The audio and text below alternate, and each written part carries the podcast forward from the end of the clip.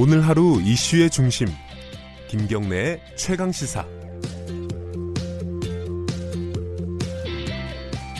네, 요즘 화제의 드라마가 있습니다. 스카이캐슬이라고요.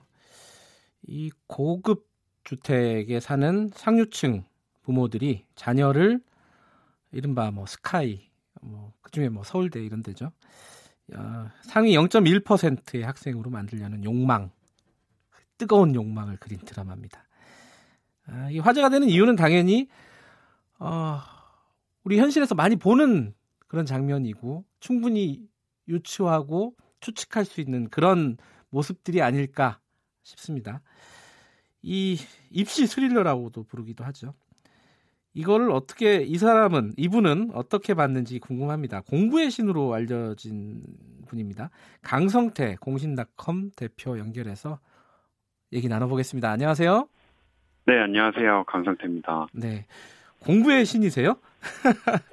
아, 네, 죄송하게도 그렇게 알려지게 됐는데요. 예.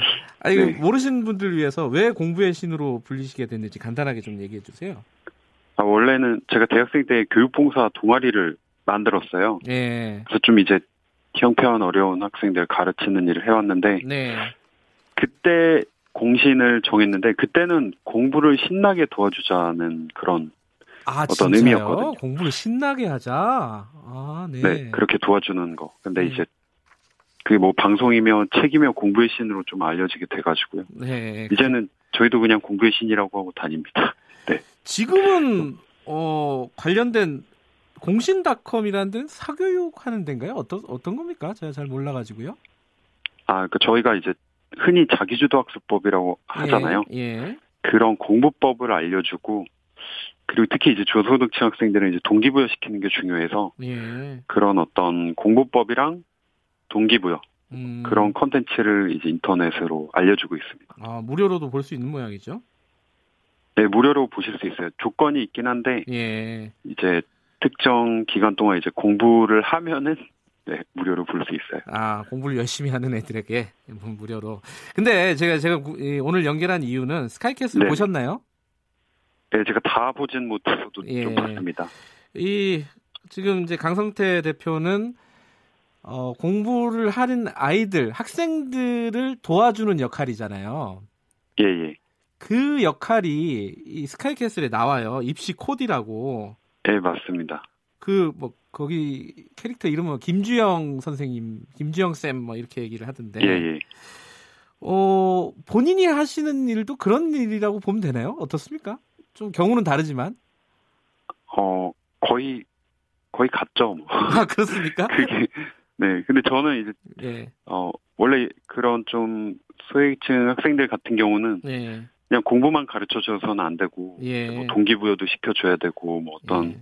뭐 가정 형편부터 해가지고 여러 가지 것들을 이제 도움을 줘요. 저희는 그걸 멘토라고 표현을 하는데 네.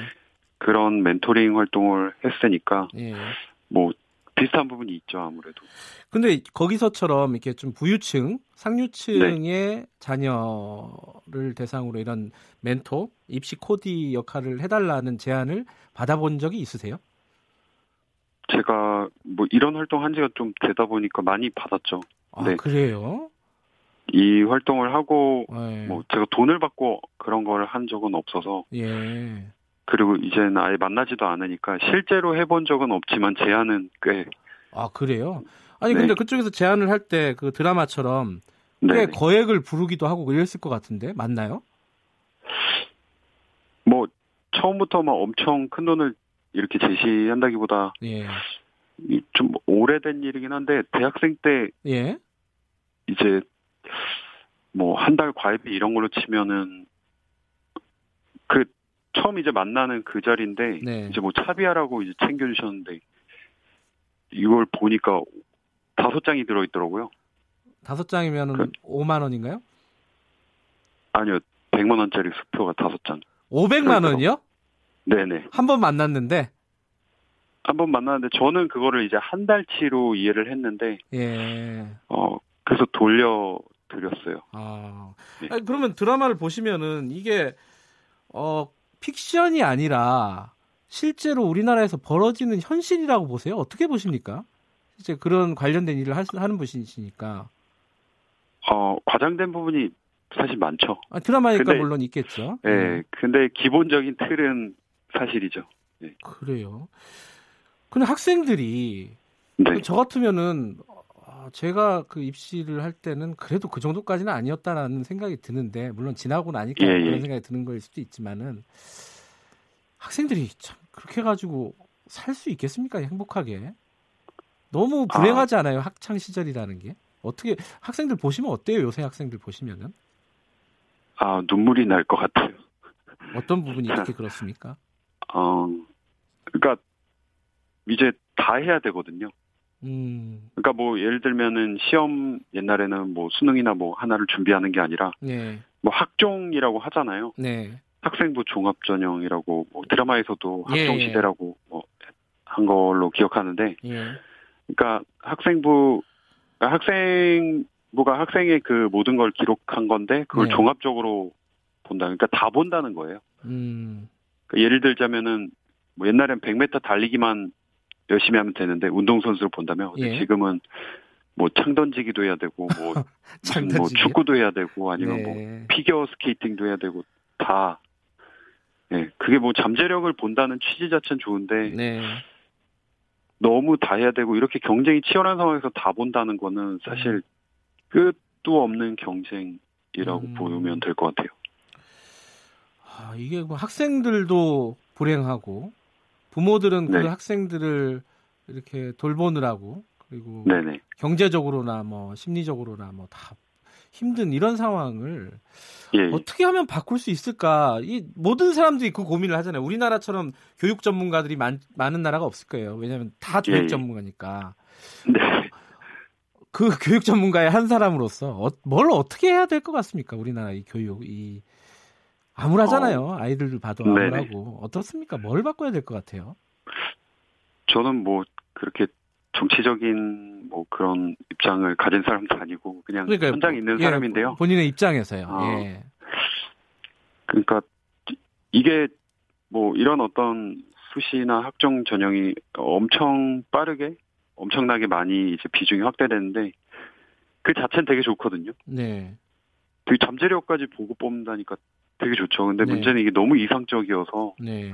현실을 좀 잘 아시는 분들이 많이 계셨으면 좋겠어요. 아, 예. 그리고 뭐 이 이런 제도가 잘 되려면은 뭐 여기 드라마에 나오는 코디 수준까지는 아니어도 네. 이 공교육에서 커버를 해줄 수 있는 한에서 예. 뭐 확장을 하거나 이래야 되는데 아, 이게 담임 선생님 께서 그런 역을 주도하셔야 되는데 예.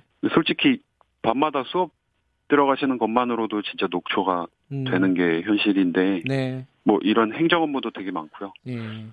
그래서 학생 한 명 한 명 케어를 하기가 참 어렵죠. 음. 선생님들 그런 부하 같은 것도 예. 줄여야 된다는 고 생각을 합니다. 그러니까 이 교육 현실을 좀 정확하게 알고 있는 사람들이 정책을 좀 입안했으면 좋겠다. 이런 말씀이시네요. 일단 기본적으로는. 예, 그게 너무 뻔한 말이고 너무 많은 분들께서 하시는 말씀이긴 한데요. 아니, 뻔한데 잘 안 지켜지니까 계속 얘기가 나오는 거죠. 그게 예. 어, 그게 불가능한 일인가 봐요. 몇 년간 느껴온 건데. 알겠습니다. 이 네, 궁금한 게 많은데 한 가지만 마지막으로 여쭤볼게요. 그 네네. 학생들한테 공부 때문에 고민이 많은 학생들이 우리나라에 얼마나 많습니까? 그죠? 예, 예. 뭐라고 얘기해 주고 싶으십니까?